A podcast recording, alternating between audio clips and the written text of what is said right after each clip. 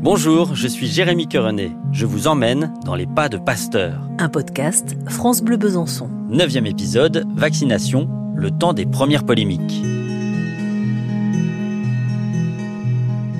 La chance ne sourit qu'aux esprits bien préparés. Cette citation est sûrement l'une des plus célèbres de Pasteur. Et elle illustre parfaitement sa propre situation par rapport à ses succès dans la lutte contre la rage. Oui, Pasteur est bien préparé. Il a étudié les microbes toute sa vie et il vient de connaître de grands succès avec des vaccins pour les animaux. Mais oui, aussi, Pasteur a de la chance. De la chance dans ses expériences déjà, et la chance surtout de travailler sur la rage et pas sur une autre maladie infectieuse. Le choléra fait à l'époque beaucoup plus de victimes. D'ailleurs, un des assistants de Pasteur trouve la mort suite à une mission en Égypte sur les traces du microbe responsable de cette maladie. C'est sûrement l'une des raisons qui amène d'ailleurs Pasteur à travailler plutôt sur la rage. C'est beaucoup moins risqué. Et coup de chance, la rage a un autre avantage, elle se déclenche longtemps après les morsures. Et cette longue incubation laisse le temps d'administrer un traitement. On peut donc proposer la vaccination à des gens qui risquent déjà la mort et qui n'ont donc rien à perdre à tester un nouveau traitement. C'est très différent évidemment de la plupart des vaccins que nous connaissons aujourd'hui qui sont proposés à des gens en bonne santé. Bref, si Pasteur avait travaillé sur une autre maladie, l'histoire pour lui aurait sûrement été bien différente. Maison Pasteur d'Arbois. Nous sommes toujours au premier étage, dans le laboratoire personnel de Pasteur. L'enjeu pour Pasteur est d'arriver à mettre au point un vaccin qui fait effet plus rapidement que le virus de la maladie. Mais surtout, comme pour tout vaccin, il s'agit d'injecter une substance qui ressemble au virus, mais qui ne provoque pas la maladie. Pour le dire autrement et scientifiquement, Pasteur doit réussir à atténuer le virus. Et alors c'est quoi la technique, Jérémy? On le chauffe encore? Non, et je ne sais pas si la bonne réponse va vous plaire. Pasteur fait transiter le virus par des moelles de lapin qu'il laisse dessécher et il faut répéter l'expérience plusieurs fois de suite avant d'obtenir le parfait vaccin.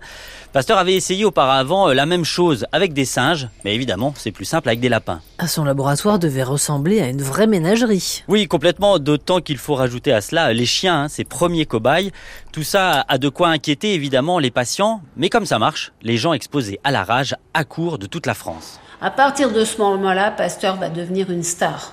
Hein, en France, et puis ça va devenir évidemment une star euh, mondiale, hein, puisque très vite, hein, évidemment, l'épopée euh, va faire le tour de tous les journaux euh, étrangers. Dans les vitrines de la maison d'Arbois, on trouve tout le matériel pour préparer et administrer le vaccin contre la rage, un vaccin qui, à l'époque, suscite de nombreux espoirs. On pense trouver des vaccins contre tout, contre toutes les maladies même un vaccin contre la bêtise ou un vaccin contre la perte de cheveux Alors peut-être pas tout ça, mais oui, hein, comme souvent quand une nouvelle technique voit le jour, on imagine que ce n'est que le début et que tout ou presque devient possible.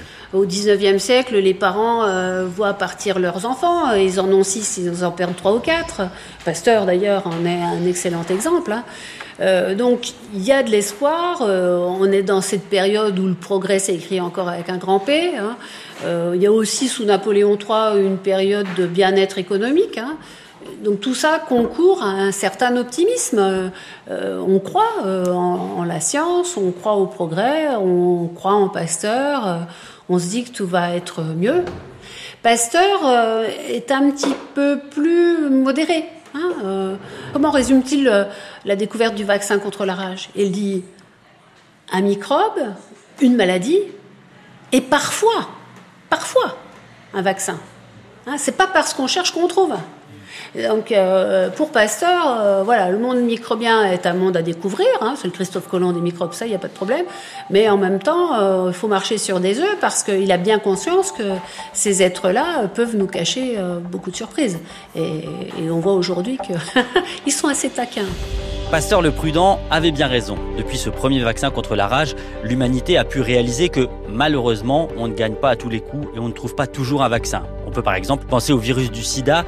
Malgré les efforts des chercheurs depuis des années, malgré des progrès sur les traitements, malgré des essais, nous n'avons pas encore réussi à mettre au point un vaccin contre ce virus. Par contre, contre le Covid, nous avons réussi. Et vite en plus. Mais en même temps, on a pu constater que tout le monde ne voulait pas forcément se faire vacciner. Pasteur n'aurait pas aimé ça, hein, j'imagine, Jérémy. Il n'aurait pas compris. Bah, en fait, Pasteur a connu ça. Hein. Les oppositions à la vaccination existent déjà à son époque.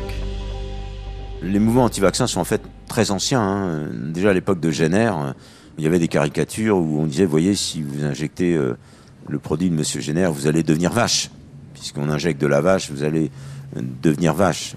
Mais là encore, Pasteur va cristalliser beaucoup d'opposition. qui produisent ces mouvements anti-vax, ils vont chacun s'opposer à Pasteur pour leurs propres raisons. Alors par exemple, il y a ceux qui critiquent le fait que Pasteur fait des expériences sur les animaux. Il y a les médecins, parce que les médecins, qu'est-ce qu'ils disent Attendez, il y a un truc là. Si on fait, si on, on élimine les maladies, qu'est-ce qu'on va devenir nous comme médecins Donc de nouveau, Pasteur cristallise des mitraillettes d'opposition. Et les mouvements anti-vax, certains se mobilisent sur un peu tout ça. Des historiens et médecins de l'Université de Bourgogne ont travaillé récemment sur les mouvements anti-vaccins euh, des débuts à nos jours et ils soulignent que les raisons des opposants sont à peu près toujours du même ordre. Alors on reproche aux vaccins de ne pas être naturel, d'être trop risqué, de servir les intérêts des dirigeants, d'enrichir les industries pharmaceutiques. Mais tout cela ne fait pas peur à notre pasteur. Pasteur, c'est l'homme des polémiques, hein, qui va devoir, dans un premier temps, affronter la polémique autour de la génération spontanée, hein, qui est une polémique qui a quasiment euh, duré 20 ans, et qui va réembrayer après avec le corps médical autour de, la polémique, autour des, vaccins, de l'intérêt de l'hygiène à l'hôpital, de l'intérêt de prendre en compte euh, au niveau de la santé euh, la présence de ce monde microbien, hein, que ce soit dans la responsabilité des infections, dans la responsabilité des maladies contagieuses. Malgré les oppositions à son vaccin, malgré les polémiques avec des savants qui travaillaient sur le même sujet et qui se sentent légèrement éclipsés par Pasteur, malgré tout cela, le succès de la vaccination contre la rage est éclatant. La découverte fait rapidement le tour de France, puis le tour du monde, et les patients sont de plus en plus nombreux à venir frapper à la porte du laboratoire de Pasteur à Paris. L'Académie des sciences accepte alors l'idée de la création d'un établissement pour continuer à plus grande échelle ce travail, un établissement où on pourra faire de la recherche, produire le vaccin et l'injecter aux patients. L'Institut Pasteur va voir le jour, ça sera la dernière grande aventure, le dernier grand pas de Pasteur. Un podcast France Bleu Besançon, mixé par Richard François. Avec la participation de Sandrine Beau. Dans les pas de Pasteur, en partenariat avec l'Université de Franche-Comté.